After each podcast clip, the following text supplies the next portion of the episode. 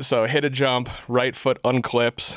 When I land, I land on the back tire, which, you know, as you can imagine, Crotch Yeah. region. as a guy, Uh-huh. yeah. Oh, Which then full, you know, it was off of like a 10 foot kicker and land completely on that, that region, get sucked into the back of the frame. So I used Oh. that whole region to stop the bike, basically. Um,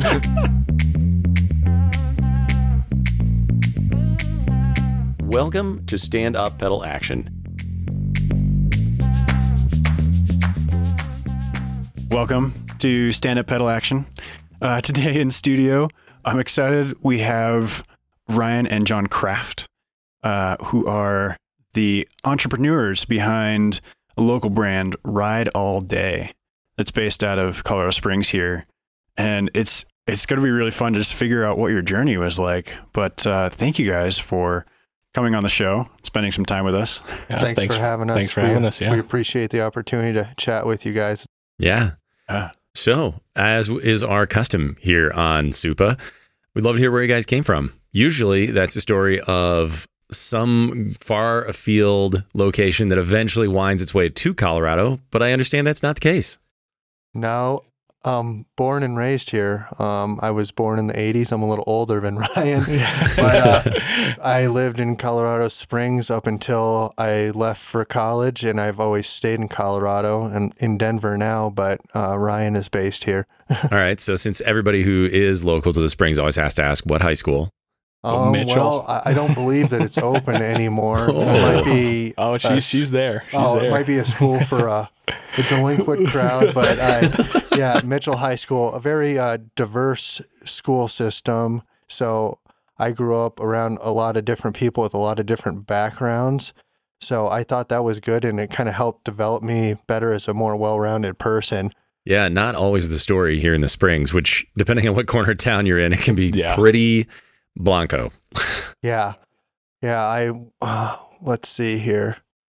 Going to school there, and then uh, middle school. I think there are, a lot of the schools are shut down now that I went to. Um, so, but no, it was good. A lot of military presence in the Springs, obviously, with all the different military bases. So that's where I got the diversity from. And I don't think I would have wanted to grow up any other way because I got a lot of different perspectives from a lot of different backgrounds. So I feel um, don't want to say blessed, but um, I think it's made me a better, well-rounded person overall. Yeah. Very nice. Dan, like I said I'm John's younger brother, um, eight years apart. We went to the same exact schools, same grew up in the same house. Our parents still live there, you know, 40 years later. So, so Wow. I actually left the Springs to go to college and moved in with John uh, in Denver there. Um, found you know a couple different cycling jobs from there, which I guess you know we can dive into a little bit more. But it was Yeah. um, yeah, I lived with John, uh, finished up college, came back here, uh, and then yeah, it was something we wanted to start the brand and All right. So, yeah, where did cycling come into this? Because a lot of the stories for people here, and mine is the same on the show, are growing up somewhere where biking is terrible. There is no mountain biking. And here you guys grew up in a mountain biking paradise. So, were you on two wheels from early on, or did that come later? Not a bit. Really? It's it's No, kind of backwards. Yeah. All right. It's- Let's hear the, it. the funny thing about it is, of course, uh, when I was younger, you had the BMX bike, Diamondback, Mhm. uh, what all was it? GTs, all that. GT, Redline, or whatever that brand was back then, were the top dogs. And we go, we'd go in the ditches and ride the walls like half pipes, jump a little, but used it for transportation to like go do other things. It was never a lifestyle thing. It was always involved in my life, but mountain biking never did it. It wasn't until after I left college that I was like, I need something to do in the summer. I want to be outside. The weather is awesome here. And so I went and bought a $400 Trek bike. Um, my uncle, he went and bought one too. He's 20 years uh, older than me. And we went on our first ride and it was like 10 mile ride or whatever. And we're like, oh, how do people do I this? don't even This think is- it was that. I think it was this is- Where was three- this? this Do you is remember? crazy. We were up by uh, Monument, Spruce uh, Mountain. Oh, Spruce Mountain, That was the okay. Greenland Yeah. open space there, and we were Uh-huh. mostly on flats, but it it kicked our butt, and we were like, I, I want to keep doing this. So we started going two or three times a week, Uh-huh. and, and I've never stopped since. And that was uh, 13 years ago, about. Yeah, that All was right. about when they when I lived with John. They said, "Hey, you need to go buy a bike." We, me and my uncle are you know we're doing this, and I was like, "All right, sounds good." And then we do it, and I was like, "This is the best thing I've ever seen." But it was the same thing with the you know the BMX bikes growing up. Obviously, the type of school we went to wasn't. uh Blessed to have a, a mountain bike team or any sort of No. cycling affiliation. Uh, like I think the now. decade you grew up in wasn't Yeah. blessed to have mountain bike teams. I think it's a safer way to say it. Yeah, yeah, it was. No, and it, it wasn't like public information with trails and stuff. You were lucky to Oh, no. find an individual who kind of explored like Palmer Park to figure out routes themselves. If you could Yeah. get with them, then you would know. But I mean, if you didn't know someone then that was directly into mountain biking or anything like that, you really didn't have an opportunity to figure it out. Yeah, I mean, in the days before any apps, you know, like Strava, Mountain Bike Project, any of that kind of stuff. Yeah, that was when I got in to Palmer the first time, and it was the same story. I got led around there by somebody who just knew how the place worked, and I mean that was that was it. That was biking. Was just a few people in the woods hunting around for their fun, for their own fun, not Mhm. really telling anybody else about it. Yeah, and and if you're not mountain biking or connected to the cycling community, you really don't realize what an awesome um, opportunity it is to be on two wheels, complete freedom, no rules really. It's it's one of the few things. I mean, you can go as hard as as light as you want because you're just kind of risking yourself. And so people get to the level where they want, they feel comfortable, and it really opens up an avenue that isn't like a lot of sports that are controlled and everything like that. Yeah. So So speaking of risk, how long were- how long was it before either of you took a good digger? So mine it was at it was probably a year and a half later. Um, it was at if you know Hidden Mesa. I in- don't in- actually. So It- it's it's- outside of like Franktown, like near It's- Parker. It's hidden. And it, uh, it is kind of, but yeah. it is it's kind of cool for what it is out there, and I still go ride it with my wife once in a while, just as a chill ride. mhm. All right. Yeah, that was the first big digger, full ER room visit, knee blown apart, the whole nine no. yards. What did you do? I was mad because John sold me this bunk Haro that it was like it had like pretty much like what what do you consider like fat bike tires now? Like a f- like a 27 plus like gargantuan old like Tiogas I think.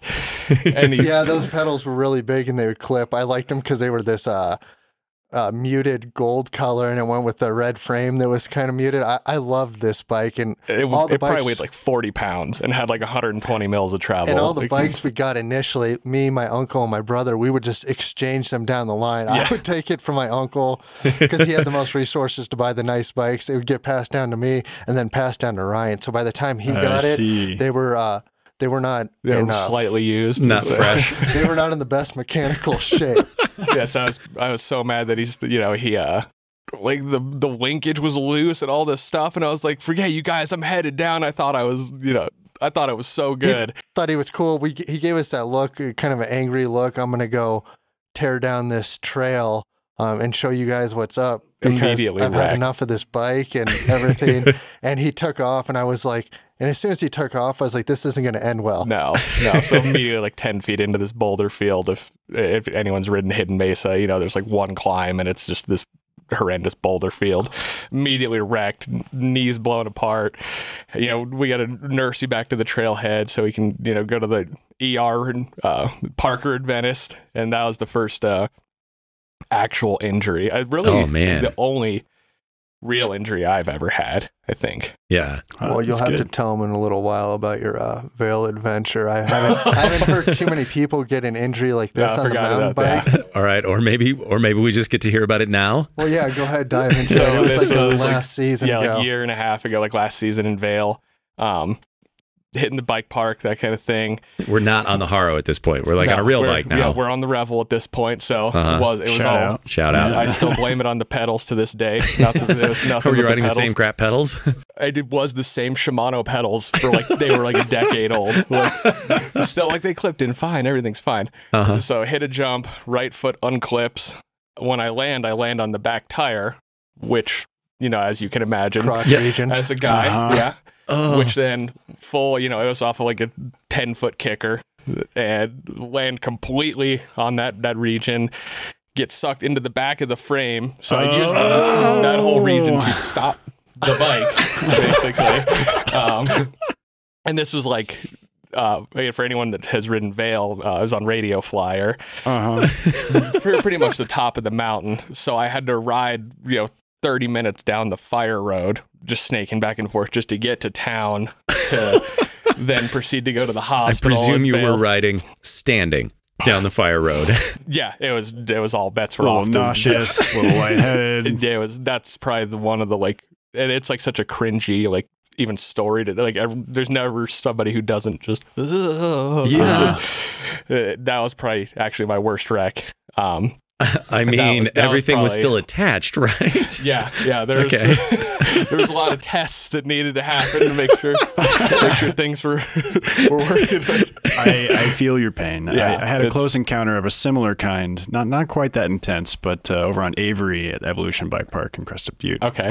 The last, the last tabletop. Uh-huh. That rear tire, you got to be careful. Yeah, I blame Those it on tires- the pedals. Those tires are hungry. Yeah, Yeah. yeah. I, uh, I immediately took the pedals off the bike because I was like, I did this to myself. I'm riding the same clipless Shimano's for like 11 years and wondered why they failed and just fell apart. Threw Yep. them out, got new pedals. I was, you know, luckily no, nothing weird has happened since. So. good, good. Well, if it wasn't cycling growing up, what uh, what did you guys enjoy? Well, I did. I, I uh, like you're more into the like, car culture. Yeah, as I got a little older, car culture. So I had a passion ever since I was younger for clothing. Um, I, I just liked having some designer stuff growing up. I mean, I guess it was just what was going on then. Like, you know, hip hop was big in the '90s, and everyone wanted Tommy Hilfiger, Nautica, Jordans, and all that Mhm. stuff. Uh-huh. So I took part in that. I like that. I mean, I played football like everyone else. Uh, you play for two or three years and you find something else. A little bit of hockey, uh, tennis, Oh, um, inline hockey, stuff like that. like Just the uh, first kind- on your block to get the whole set here. yeah, kind of just whatever your friends were doing that you were hanging out with most of the time you try. Um, skateboard culture, you know, Mm-hmm. Mm-hmm. did took that. I mean, anything I did, I I went hundred percent at, and would kind of progress in it quickly, and was dedicated for a set time. And then, if your friends weren't into it anymore, you kind of just went to what they were into. But everything I did, I really poured my heart into, and I was really passionate about it. It was stuff I would do on a daily basis, not just on weekends. Mm-hmm. Yeah. So fortunate to have friends that did a lot of athletic stuff. So it was good. Ryan, was it similar for you? So I was actually I got into uh, dirt biking at a young age.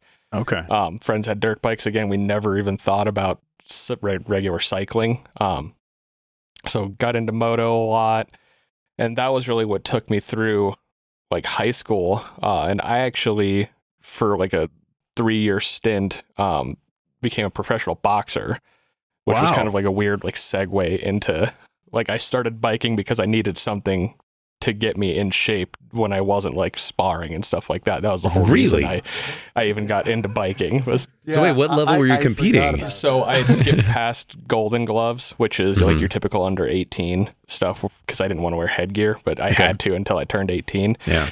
Uh, so then as soon as I turned 18, did but most people don't know in boxing, there's no like steps to being like you just literally sign up like, hey, I got my pro card, I can fight for money now. There's no Really? like gatekeeper. It's the At all. sketchiest industry ever. Yeah. So Wow. it's it's literally you and anybody in any title Every, fight. any bum that can get off the street, they'll who says they have a pro card. It takes like 20 minutes, and you can you can get a pro card in boxing if you. good to know. So- Probably not going to try that, but good to know in case I get bored. That was interesting because I remember uh, the guy he was training with um, was a professional boxer, and then he said there was an opportunity for my brother to fight in this undercard or preliminary matches or whatever. So he kind of I was decently good. yeah no he's a really good fighter, and I think he's still boxing today. Mhm. He owned a couple gyms, but I remember Ryan's like, I'm coming up to do this uh, on the undercard and do this this fight, and I'm like, okay, well, it just got real pretty quick here. Um, I'll meet you at the weigh-in, and it was all the all the logistical stuff, but you can really dive right into it if you if you Yeah, think you're ready. So that was interesting, and like he said, it's a it's a very uh, cutthroat world. Uh, a lot of promoters, a lot of shady stuff going on, as you've always heard in the hmm boxing All of world. it's true. All of it. Yeah. You'll do Right down to the people trying to pay you to take a dive at some point. Like, did you see any or hear of any of that? Uh, No, well, the the thing you'll see is like they'll the crowd and the judges you can tell are clearly being paid to you know vote one guy to win. Oh, okay. So you'll see a guy who just gets you know demolished and somehow still win, and you're like, there's no mathematical way you won this fight Yeah. at all. a lot of financial uh, promises made before the fight. So anyone who's in that world, make sure you get paid before. Because the amount of promoters I've had to like chase down and like threaten. That You're like- seems really like a bad business model to be a shady promoter because you're literally angering people whose professional job it is to hit you. Well, and that's part of why the industry is kind of falling apart for that aspect. And I mean, totally off topic from cycling, but you know, that's where the UFC I'm fascinated. and Yeah. other things flourish because they have that such Structure. regimented structure, and the boxing world doesn't have that. You have too many hands involved. so Uh, as it I mean, were. I feel like most people know about boxing through like Daredevil or whatever, Some uh, other Rocky, Rocky or media of some kind, some yeah. media. yeah, All right. So, how long did you do this? So that was probably from beginning of high school through when I when I moved in with John to start college. So that was probably five years or so. I'd say. And was any of this like, like, was this just like fun money on the side, or were you starting to think like, hey, this could go somewhere? You think you're like a 16 year old kid? You're like they're gonna pay me like 500 bucks even if I just oh yeah, get dropped in the first round. Uh, No, sign me up. yeah. Um, but it was it's incredibly stressful. It's incredibly hard on your body. Um, I personally hate being like in the spotlight as far as you know public speaking and that kind of stuff. So Mhm.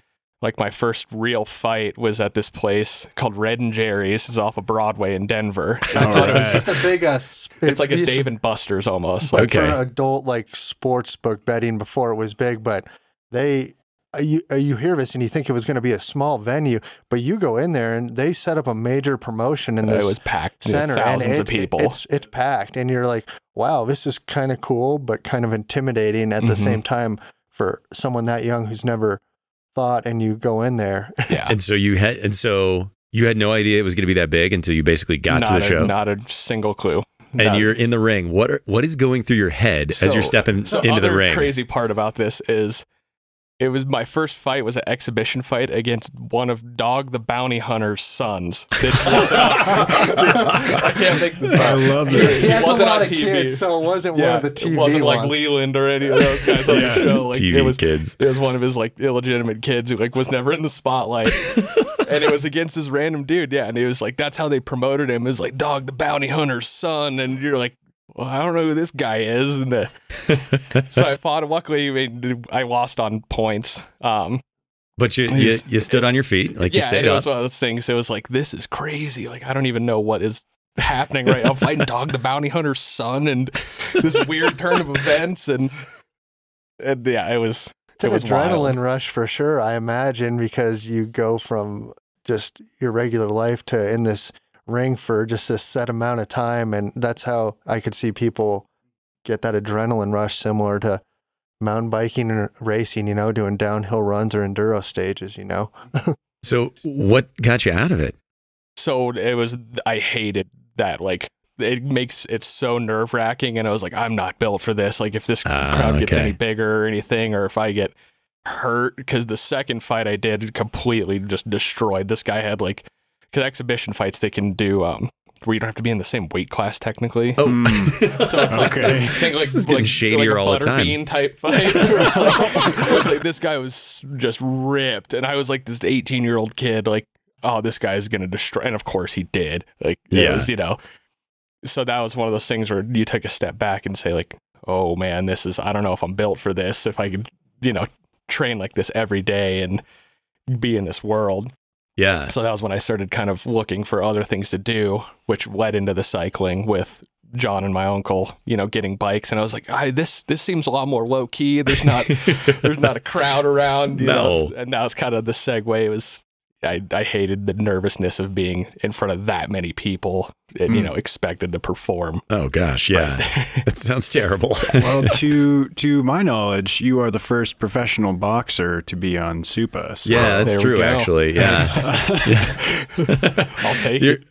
I mean, and if you won even one fight, you are the winningest professional boxer to ever be on the It's, show. Yeah, that's the He, last he won the third and last one. Jo- I had John in my ring. Yeah, I said something corner. needs to change. Uh, I- I'm going to be in your ring corner, and I'm just telling him all kinds of Just crazy complete nonsense, like nothing. just- nonsense, like babbling, just to get him uh, Like, at just- a level where he was hyped, mad. But like, it, yeah, it, so it, it worked out though. But after that, that the boxing career was kind of done. What are you What are you doing to get him mad? Are you like, hey, remember that time when we were six? Yeah, I got you in trouble. S- You remember that? stuff to that? We we more play off like.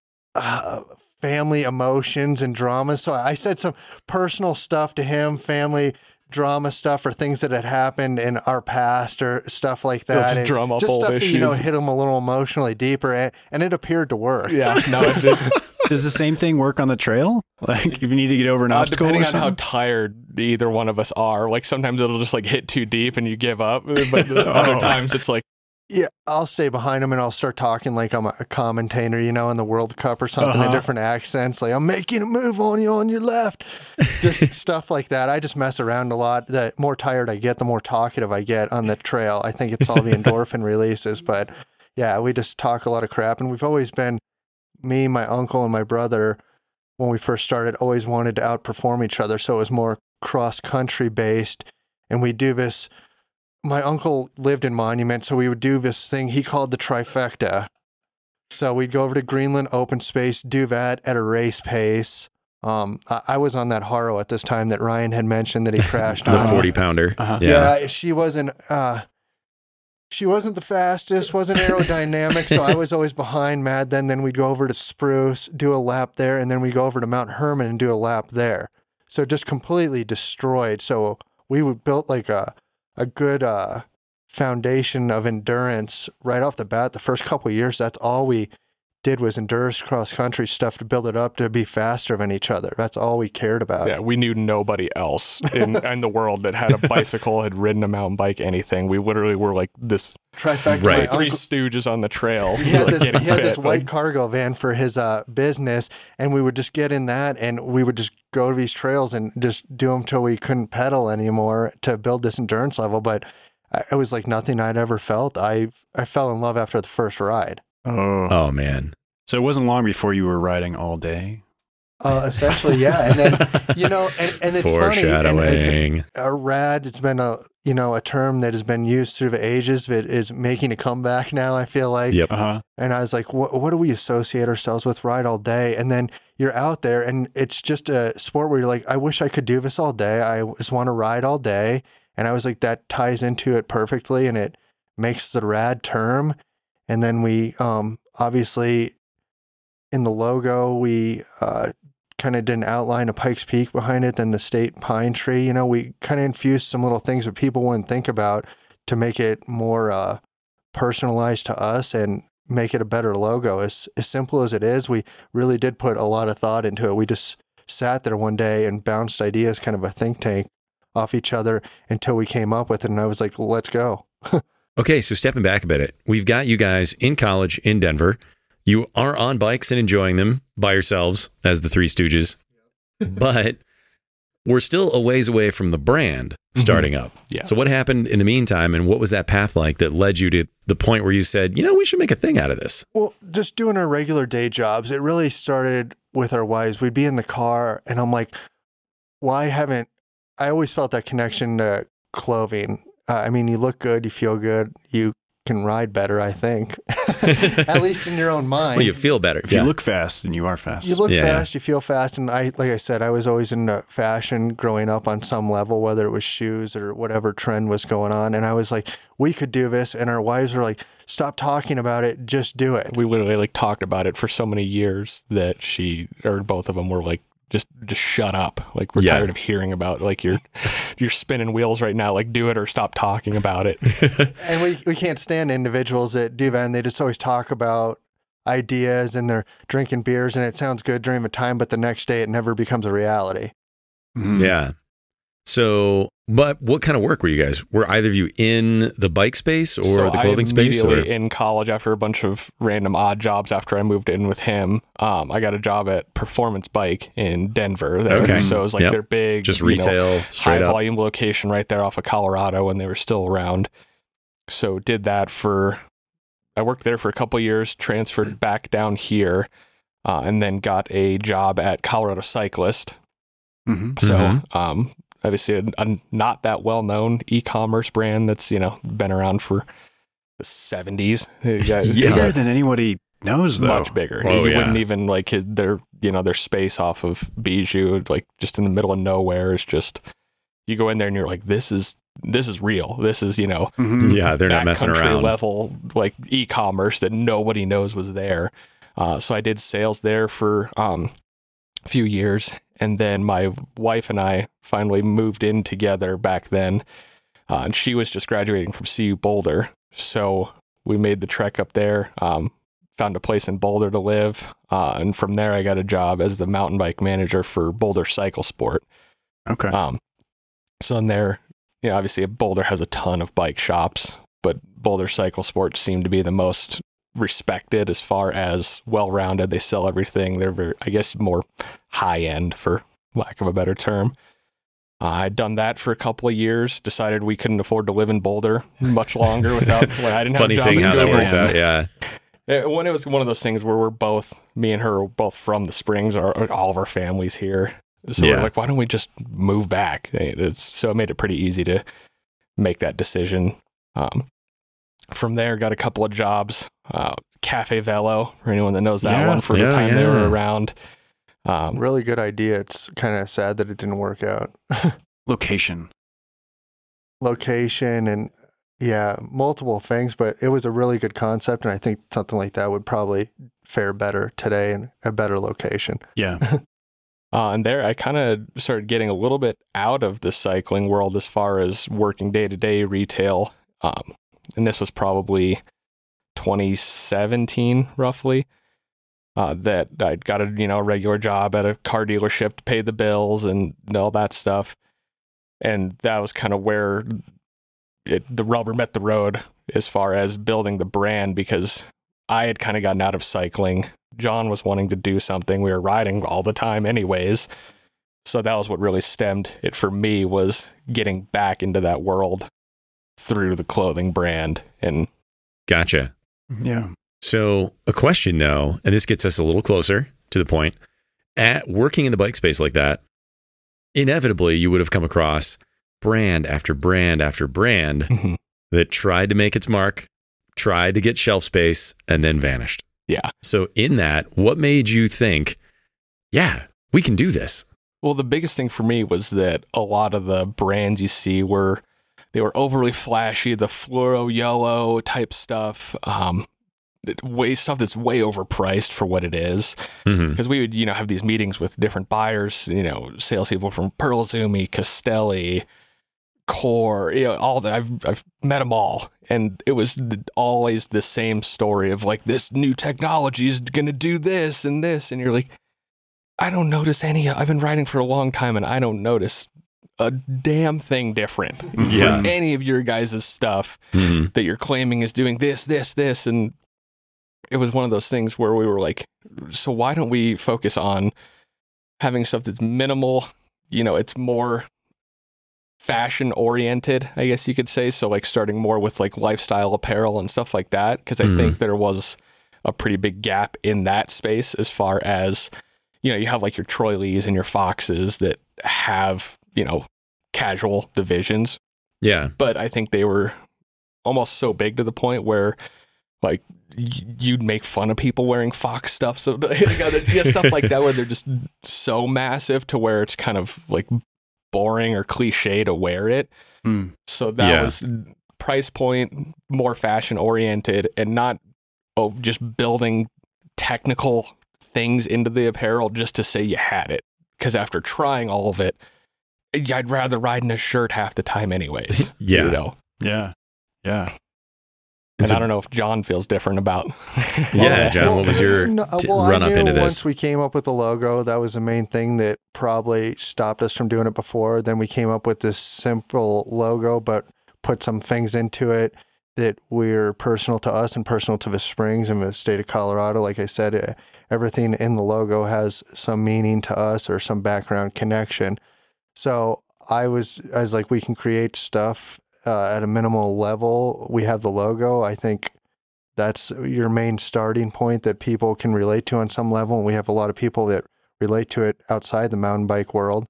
And once I knew we had the logo, I said, let's start looking at producing stuff. And that's, uh, we're going to dive deeper into that, but that's, Yeah. uh, that is very difficult and it has been very difficult and it Mm. continues to be difficult at times because when you're not connected to someone in the fashion world, um, it is very difficult to get started on any level.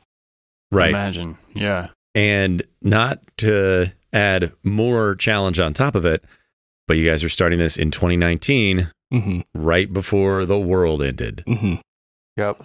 We were fortunate enough to get to a couple events, and we only had three shirts. We originally thought we were going to be a bamboo holistic uh, line. Uh, Yeah. So we started with bamboo as our base foundation for our shirts. Uh, we went to some major events. We have uh, a fold out table that has a tablecloth. It's not even going to the ground the proper Like a, like a size banquet tablecloth. but Yeah. that's what's that's what's different about us and like we're motivated and once we think we have something that we're going to be successful at and think people love we're going to go full throttle on it so we went to some of these bigger events i mean we were across from revel um and uh, some other big bike brands, Comsol and somebody else. But it was intimidating that first event because we're sitting there with a table, fold out, uh, regular like tent that we farmers market bought. tent, br- Yep. unbranded, like the whole with, like, with like three, a banner with that three doesn't shirts. But we wanted to test it and see what people really thought in person because you're getting way better feedback uh, than you are any other way. And that's where we saw that people love the logo. They didn't care what it was on necessarily, even if it was this bamboo failure of a shirt. We found out later on down the road. What was wrong with the shirts? immediate bacon collar. Oh. you, were, Oh. you washed them once, they were they was bacon. Oh, So, so bamboo doesn't hold its uh, Shape shape, very well and size at times. So, like my brother said, it, it feels great, but after a couple rides, uh, it it turns into a shirt that you wear for either uh, working in the yard or to hang around the house, and because it just alters its shape so much that we knew we're like we're in trouble already. Oh no. Yeah. So back, so a million years ago at a job I used to have, I did some uh, apparel production and whatnot, and that sourcing the right material that gives you the feel, the shape, the size to fit the people you want to put it in is non-trivial. So what was that like for you guys as you started to approach that and you realized that well, we have bacon shirts and we don't want those. Well, uh, first thing was the financial hit we were going to take, and then just the exploration of different, um, you know, vendors that have different material of shirts and who's going to do it and who's not going to rip you off and who's going to do the quality that you want. So we outsource that to another company, another state. We gave that a try, but then I continued to explore around the Denver area and found some small clothing uh, areas that could produce some of the stuff we wanted to do, or at least the shirt screen printing aspect. So I was just literally Googling stuff and showing up at these places to tell them what we wanted to do and our ideas. So that that was the shirt part. The jersey part is another uh, more difficult ridiculous journey. thing in and of itself. All right, story time. well, it's obviously like a, a jersey is more technical. It's you know we wanted to start something where it wasn't like oh we didn't just rip off this j- jersey to you know copy. We wanted to do our own thing with our own fit, our own you know Mhm. style, and that is the hardest thing I've probably ever done is trying to source manufacturing the fabrics like production timelines not getting ripped off and then having a place that knows enough about cycling to know like what they want when you ask them or like what you want. So we had you know like a fit that we wanted to have and john found this this place in denver Yeah, that I like was- stitched a, a I- jersey I was in some back alleyways, garment garment area they had, just meeting with these people, telling them what I wanted, and they're producing prototypes of material that isn't going to work, more like a skin water suit and all this stuff. And you're like, something so basic that you see on so many racks and so many stores It's so hard to produce. have the connections and the language of an industry. It's going to be, it was, it was very difficult. You spent a lot of time just going to different places, pretty much just wasting your time on these prototypes that, I mean, several hundred dollars sometimes for a prototype until you can get it locked in, not even to mention design and features in it. Yeah, you're in it for thousands of dollars before you even have a thing that you can reproduce, basically. Wow.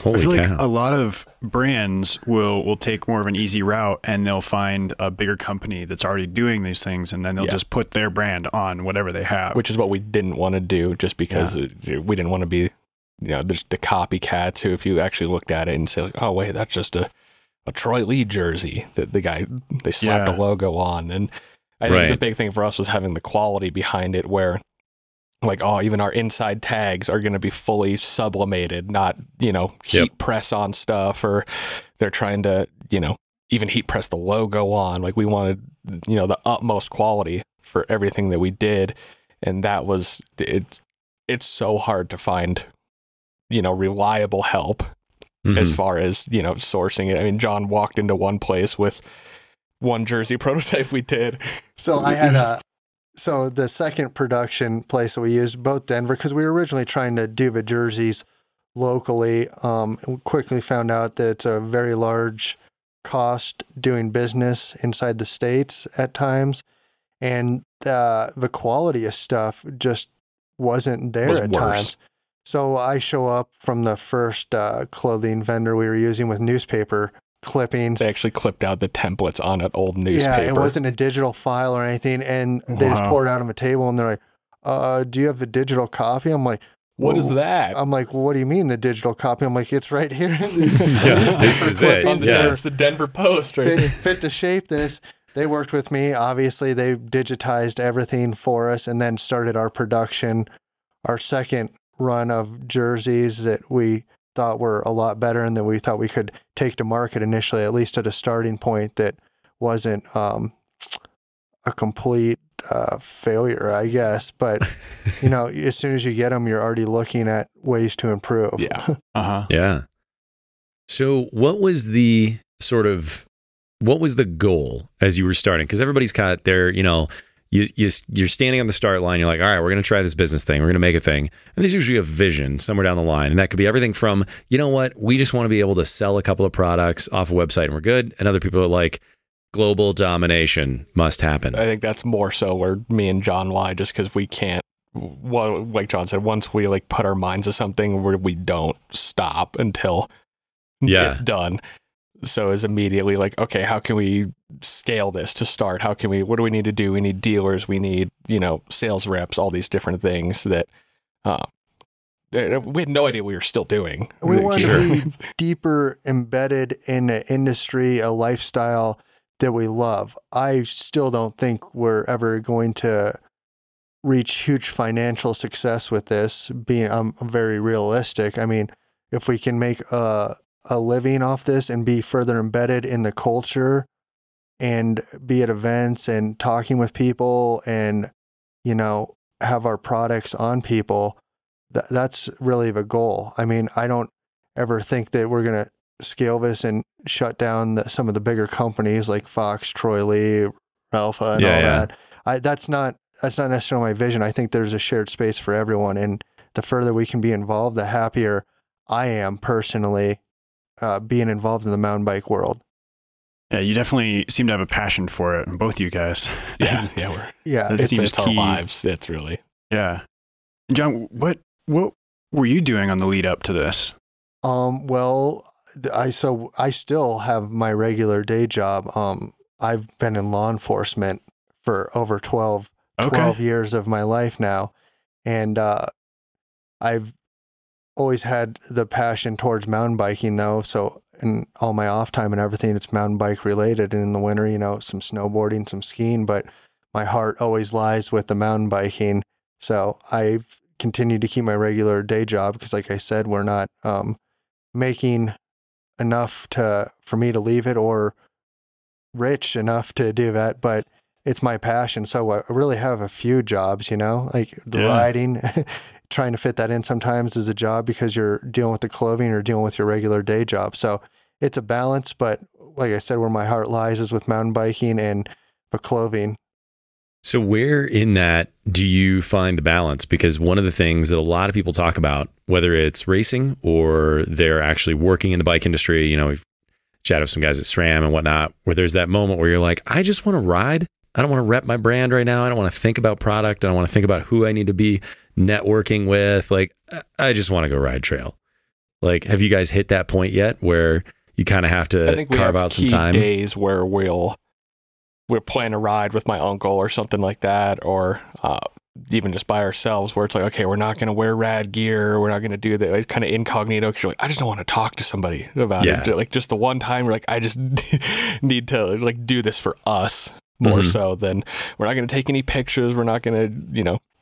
Do yeah, it's not for, anything do, you're not doing it for the gram. Exactly. Yeah, we're just doing it to actually like reconnect with the sport. So we do have those times. and, when- and that's actually a fault of ours too because we do need to be more connected but it, it's hard to do that when it's not your full-time gig because it's your passion so you're trying to selfishly uh, keep it all to yourself so that's where we, we could be better is more interactive and Mhm. I, i've told ryan this and all that stuff but when you're working your regular day job and you're out there to ride because it's your true enjoyment your life's purpose i guess Yeah. Mm. and y- you don't feel like being in the business aspect. So Ryan pulls me, he reins me back in sometimes because I'm a total free bird when I'm riding and just want to ride with our gear on and do do my own thing.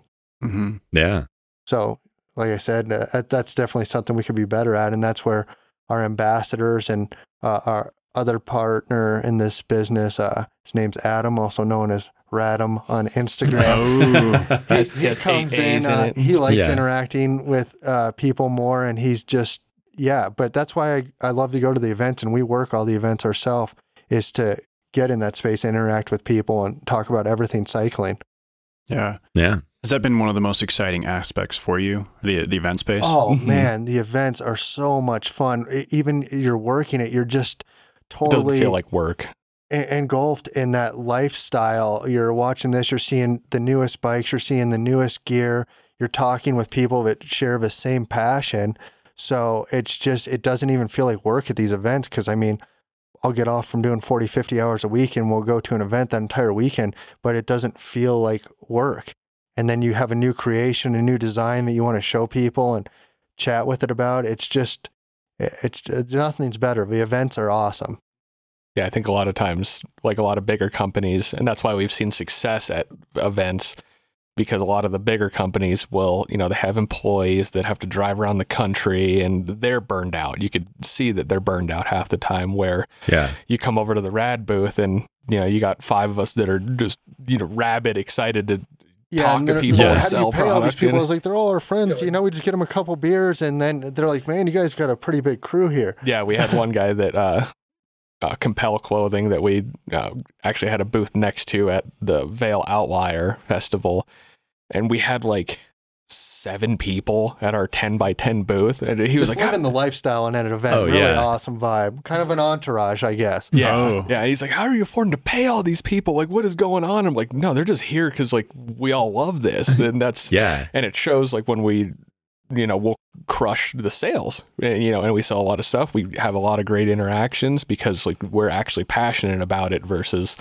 the booths you go to with you know the employees that don't want to be there Well, yeah, Right. a lot of employees get in that industry because it's a more laid back industry, and a lot of products sell themselves as opposed to us. We have to tell people what we're about because we're still growing.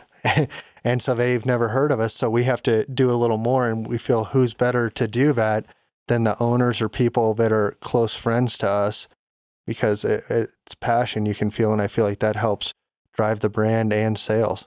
Yeah. Well, and you guys have definitely taken a ground up approach, which Yeah. is, is Yes. cool. Like you've you're creating something new mm-hmm. in in a space that has a lot of various things going on. there's a lot of noise in Yeah. this Yeah. area, cycling in general, but even more niche, cycling apparel is, you know, extremely niche. Yeah. Oh yeah. You you mentioned a couple challenges that you faced already. I mean, trying to break into this space and figure out, you know, how to digitize Yeah, uh, exactly. one of your files. The stuff But- that would take somebody 20 minutes at Pearl Izumi. where it's like, who do we Took- even took call for this? months. Yeah. What have been some of the other challenges that you guys have overcome so far? You, you know, the marketing aspect is very difficult because you have to have someone do that full time, but we don't have a budget to do that. So we rely on our ambassadors and stuff we can post. So that's even more time it takes away from writing, you know, just going out to take pictures and oh, do Oh, yeah. other stuff can take away from it greatly. And the advertising part, Ryan runs all that. I mean, just we're so self reliant on this small group of people to make this work right now because we don't have the budget of a big company behind us or big investors to really help fuel all those different avenues. We would love that, but like you said, we started from the ground up. We're trying to grow it. We didn't start from the top of the building with all these huge, huge investors. We wanted to keep it all in house, but I mean that that hurts us at times as well. Yeah. Content creation is probably the hardest thing I've Oh yeah. what I've came to is the fact that you have to have it every day on schedule. It has to be quality. That is extremely hard to do without just having, you know, 15 people that are out taking professional photos or videos or Instagram reels Yeah. every day. Mhm.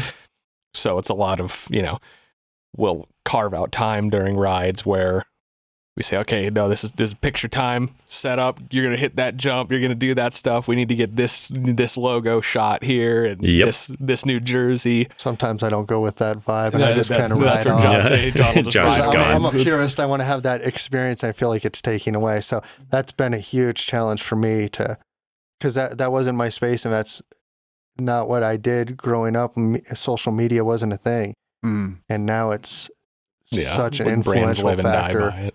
For everything that it's difficult. Mhm. Yeah. I mean, it's part of just the, the culture in general that we're seeing all, all over the world. Like everything is moving more, more online, and that's it's painful when you just want to be in the Yeah. place you're at.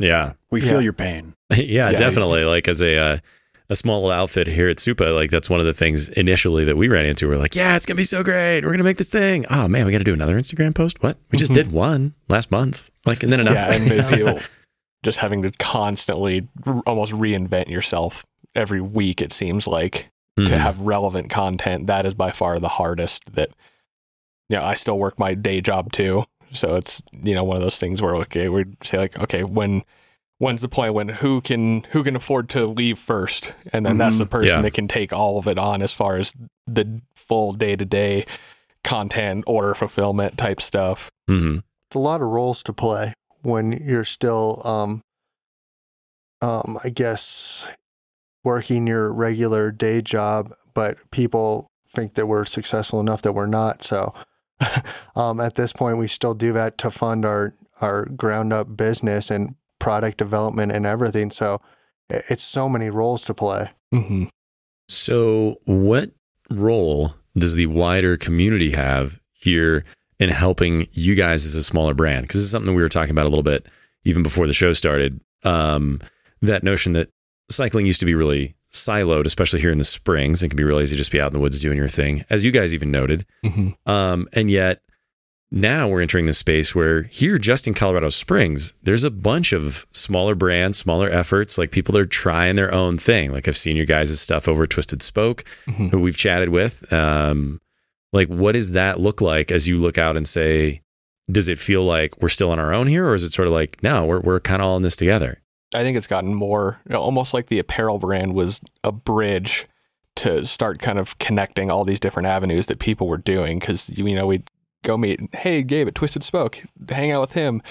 And then we'd go you know do the Wednesday ride at tra- Trails End. And like, oh now we know Sean and you know the rest of that crew.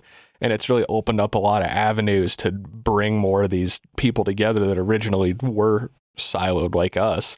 Mm-hmm. done like one cool thing we got to do on December was we funded uh, getting the Long Live Chainsaw documentary you know, we got the rights from Anthill and everything and Red Bull and came to Trails End, said, Hey, can we play this here? You know, we'll send out invites, we'll get the whole town involved, that kind of thing. Yeah. And it was super cool because it was, you know, a big success. We got all these different people from even just seeing like ambassadors for different shops, like, oh, this guy rides for Criterium shop, but then the whole bicycle experience crew came and Mm. just me seeing like all these different shops even come together and then you know the guys from medicine wheel or it was it was awesome because it was seeing like in real life how it was all kind of starting to meld together I Yeah. you could say. The, the Springs has been really, I mean, because we're natives from here, it really embraced us uh, when they've heard about us. Like Ryan said, you know, you got uh, Sean from uh, Trails End Tap Room. He has been instrumental in uh, having us at events and collaborating on ideas. So big shout out to him. He has been really influential for uh, us in the Springs. You have Routes Outfitters who um, yeah, they were the first store to in the Springs carry to our take us stuff. on. you know, so- it was before they even opened. Um, yeah, I hit him up on Instagram and said, "Hey, do we? I'd love to chat and see if you want to carry some of our stuff." And he was like, "Yeah, no, totally, let's do it. I want to carry local brands." So having the openness to from these shops to say, "Hey, okay, I'll take a shot on this completely unknown brand."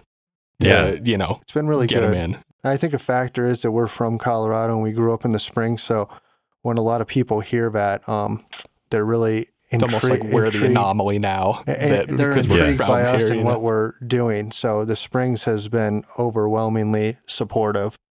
Right on. Yeah.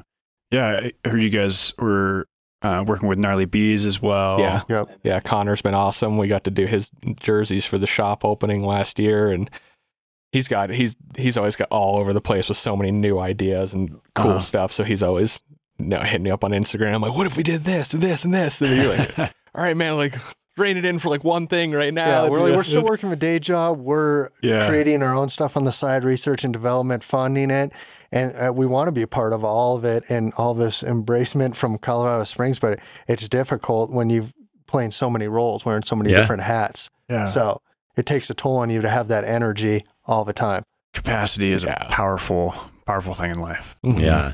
So speaking of hats, you guys are wearing some right now. we are. We've got the hats, we've got the jerseys, we got the lifestyle stuff. Where's the brand going from here? I, I think personally, and again, John might disagree.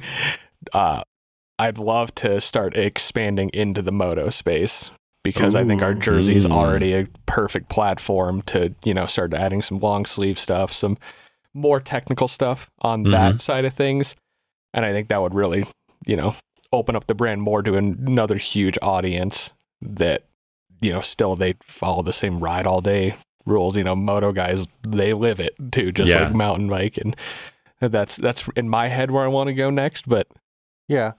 And that's the thing that's awesome about me and Ryan. We can agree to disagree or whatever and uh, get in arguments about where this is heading and then be on the same page 10 minutes later. Mm. We're Yeah. not only brothers, we're like best friends and, you know, have the same uh, thought process once we rein each other in. And that Mhm. that's what's worked out really well.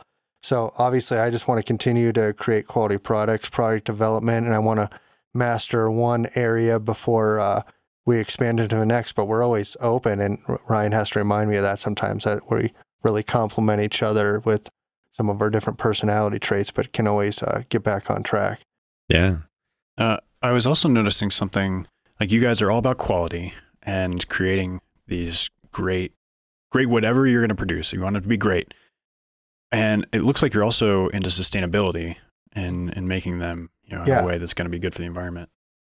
Yeah, that was a big thing for us because I it doesn't it's not as hard as people think to have something that's sustainable. Yes, it's a little bit more work as far as finding, you know, recycled products and making sure that it can meet up to what you're trying to do with it, but you know, luckily we were able to find know, early on with having stuff made out of like Repreve and you know Tencel and modal and stuff that's already sustainable and that's already been around for a while it was one of those things where it's like nobody knew who we were, but we were doing recycled stuff before Troy Lee and Tasco and these places hopped on it, you know, three years Yeah. ago. I was Just- like, we just had a little that bit before, not like we uh, Hey, it's all started right. The whole the whole movement recycled. I mean, growing up and all that stuff, I wasn't big on recycling or environmental issues. And then after riding the bike, I, I've become more in tune with the environment and everything like that. So it through riding bikes has made me more aware of uh, how much we need to focus on sustainability and other things to keep this beautiful surroundings we have around us long term and using stuff recycled stuff if if that helps you know then i'm all for it Mm-hmm. so i, I want to give back to what has given me so much on the trail and our nature of it i've become so in tune with since uh, joining the mountain bike culture you know so that, that's Yeah. made me more focused on that so mountain biking has given me this clothing brand and given me a better uh, value of nature So, having a value of nature is one thing. Nature doesn't always value us. And one of the questions we like to ask on this show is Have either of you had any strange or bizarre encounters out there on the trail where nature just handed you something that you had no way of expecting? This this might be your uh Yeah, your mon- I- your monarch. I tell this I tell this uh, story all the time to people, but no one understands when you're stuck out in the element unless it's you yourself. You retell the story and everyone kind of laughs it off. So me and my uncle, I was um, not present for this ride. I told him it was a stupid idea to start with. so we're uh, we're in Salida. We're gonna do the traditional Monarch Crest Trail because is Crest Trail. Sorry. hmm Um, and as weird as it is, we haven't done a lot of the most epic rides in Colorado. You know, we've kind of stuck to rides we knew, so made it a point. I'm like, why haven't we ever done the Monarch Crest Trail? So me and my uncle go up there. Course, we don't catch the early shuttle up. We're like, we'll go a little later. There's no need to go that early.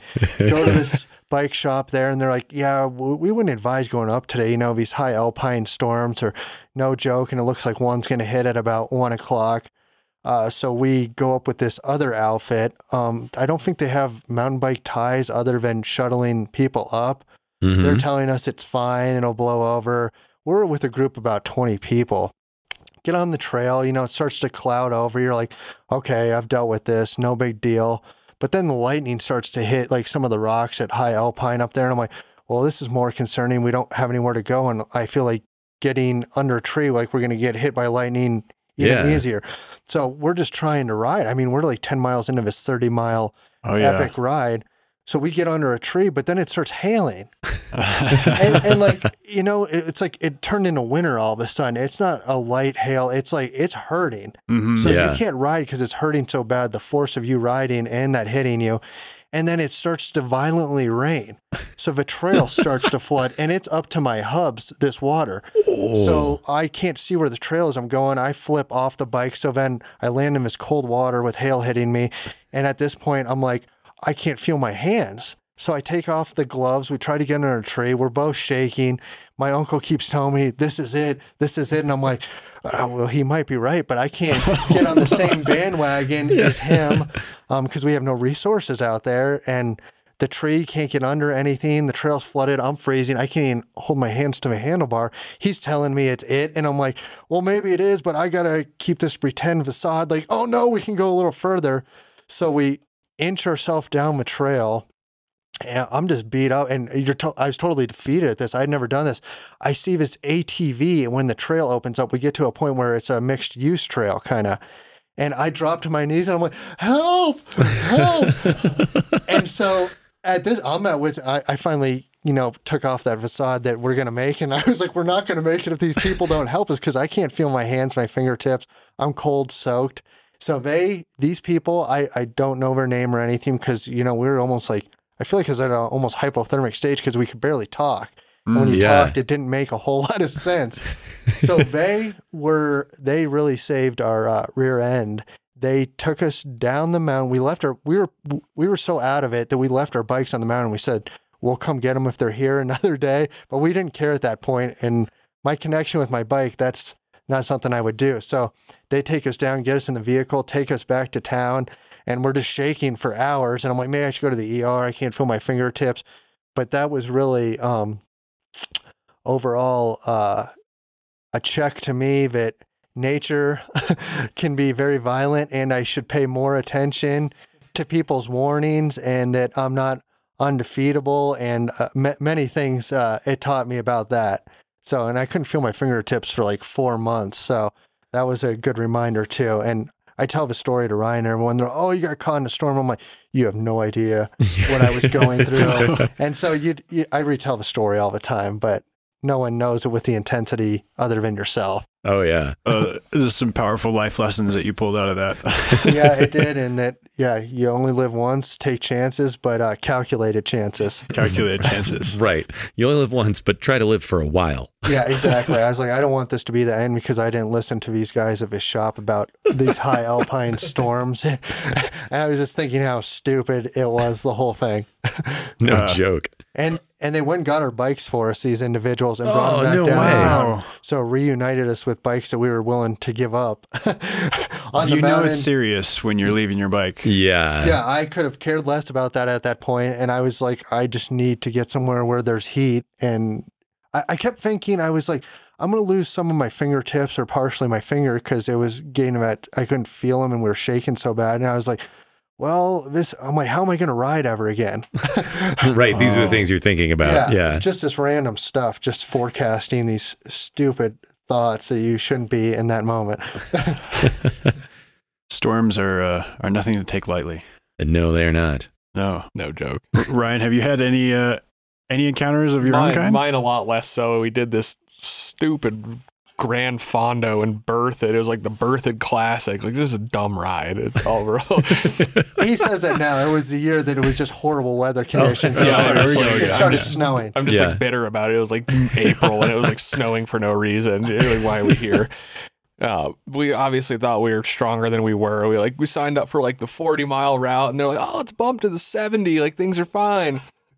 Immediately, like a snowstorm starts.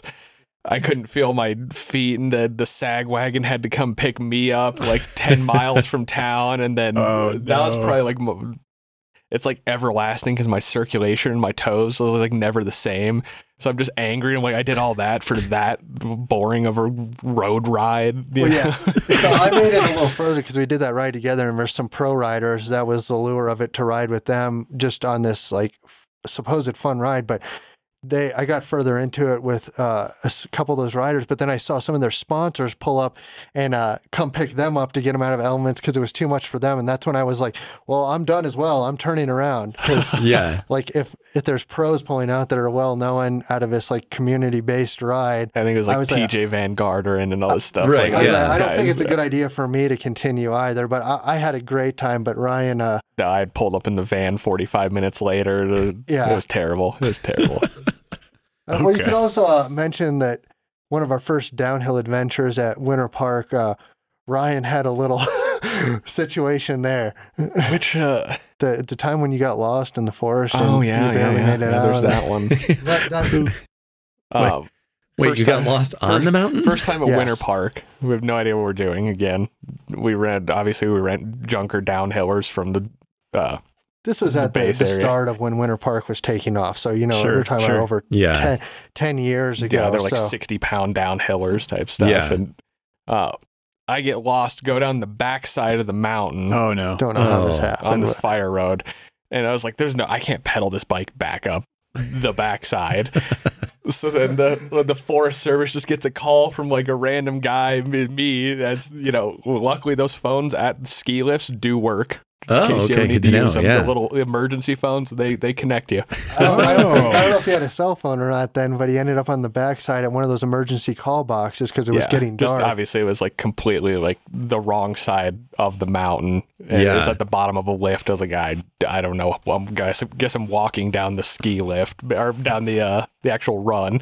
so we're sitting there drinking beers and it's getting dark and we're laughing that he's not there. Yeah, we're it was all like hard they, on each they, other. they never thought to. Oh, maybe give him No, a call or something. we weren't gonna get. We weren't thinking that he needed help. We were just thinking like, man, he's slow. Like this has been hours. Like I, I don't know what we were thinking. We were just drinking beers, and the Forest Service truck pulls up, and he gets out of the back in front of everyone in front of this bar, and I'm like, how did this happen? And yeah, bad bad move. Bad move. Went down the wrong fire road. Yeah, and I was like, well, I think you would have been fine out there through the night, or you would have saw the city lights. So I never took that one that serious. yeah, just walk it out ten miles. Yeah. You guys have thrown out some pretty interesting candidates for uh, a best day, worst day scenario.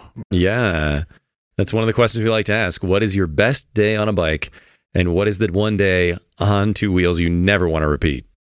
well, that that Monarch one, but every Yeah. every ride, um, I I truly enjoy on some level.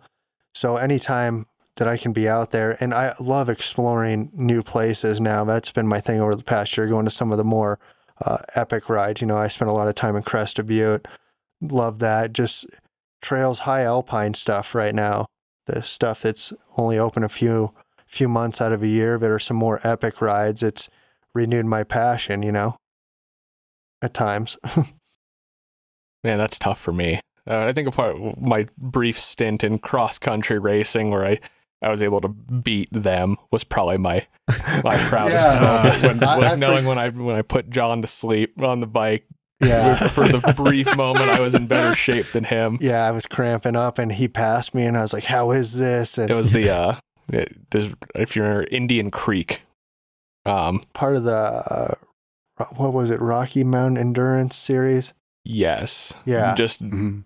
25 miles of fury cross country racing and it's Yeah. like mile 17 i finally passed him Yeah. and i was like i'm not waiting anymore i can't you know we were originally kind of like keeping pace with each other i was like i still have something left in the tank and i don't care you, you, We you love the- show up two hours yeah, later We love those adventures where we push each other and one or the other prevails. It's, uh, you know, uh, talking talking crap for years to come after Yeah. that about that thing. So, yeah terrible terrible race as far as like i was not prepared for i don't think obviously any of us were we go into But- a lot of stuff we're not prepared yeah for. we just Seeing a we just pattern we here, just show yeah. up, like Hey, you know, you, you get there eventually. It's yeah. yeah. Sometimes persistence is more important than preparation.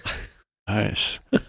well, it's so cool to get to know you guys a little bit and see what you're about, and hopefully the the brand continues to to build from here. Um, I, I do have one more question: Is has there been anything that has really uh, been beneficial for you to learn in the midst of this, or what encouragement would you give to someone who's starting out on their So, own? Yeah, I thought about that before we even entered into this conversation. Um, I mean, a lot of people with social media and stuff, they see a lot of brands that they think are instant success and all that, instant gratification, instant success.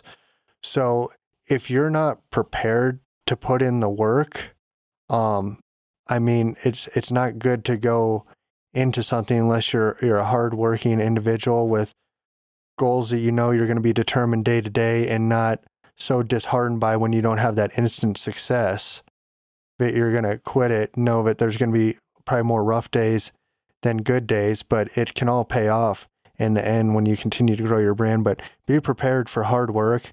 Don't think it's going to be instant success because you have a strong social media influence. You got to have a good product, a good story, and good people surrounding you. So be prepared to do a lot of work. And if you're not prepared to do that consistently, um, it's going to be a rough ride. All right. yeah, I would say the same thing. Just not giving up over those small failures or stuff that we think is the end of the world because this shirt didn't turn out right is actually very small bumps in a very long road. So it's just kind of Yeah. learn learn to roll with the punches and not think that every failure is the end of the world. They're just Yeah, I mean, Small it might little hit you financially and, and all that stuff, but the next week you might make an awesome connection and be on a podcast like this. You know, you, you have you have some you make some really good connections, and you're gonna have some bad weeks. You're gonna have some weeks where you feel like you're gonna defeat the entire uh, industry. So it's just a balance. Rein yourself in, and we continue to learn stuff every hour of every day about this industry, and continue to have opportunities that we've been thankful for. It's great to hear. Well, where's the best place for someone to learn more, learn more about you guys or connect with you guys? so they can check out our social medias, uh, Ride All Day Co. on social media, Instagram, TikTok, Facebook, uh, and then our website, just radapparelcompany.com. We try and keep it pretty simple as far as, you know, not having a ton of different areas that we're into, and just the key key ones where you know you, what you see is what you're getting. Stuff we post is all us, not Yeah. manufactured. Any of that stuff. Yep. And then a lot of people in the Springs uh, know us, and a lot of those businesses, they know our background because we spent so much time with them collaborating on stuff. Uh, Routes Outfitters carries our stuff, uh, Twisted Spoke. So they they know our background. They spend a lot of time around us too. So they could fill you in if you speak with them as well. Right on, and we'll keep those uh, those links in the show notes as we always do. So anybody listening, take a look down there. Be able to find uh, these guys on the socials or on their website. And yeah, go find them somewhere here in town if you're in the Springs. Thanks for having us. Yeah, and thank you. once again, a huge shout out to Sean over at uh, Trails End Tap Room. He's really been instrumental, not just having us events, collaborating as well on ideas such as movie screenings we've done. So he's been uh, very good to us. I just wanted to make that clear. Yeah, Thank Cool. you guys. rock and roll. Yeah, thank you. Yeah, Thank thanks you. for being on the show, guys. Best of luck. Thank you. Thanks. If you want to know more about stand up pedal action, you can check us out online at supa.bike. That's S U P A dot B I K E. Thanks for listening, and we'll see you next time.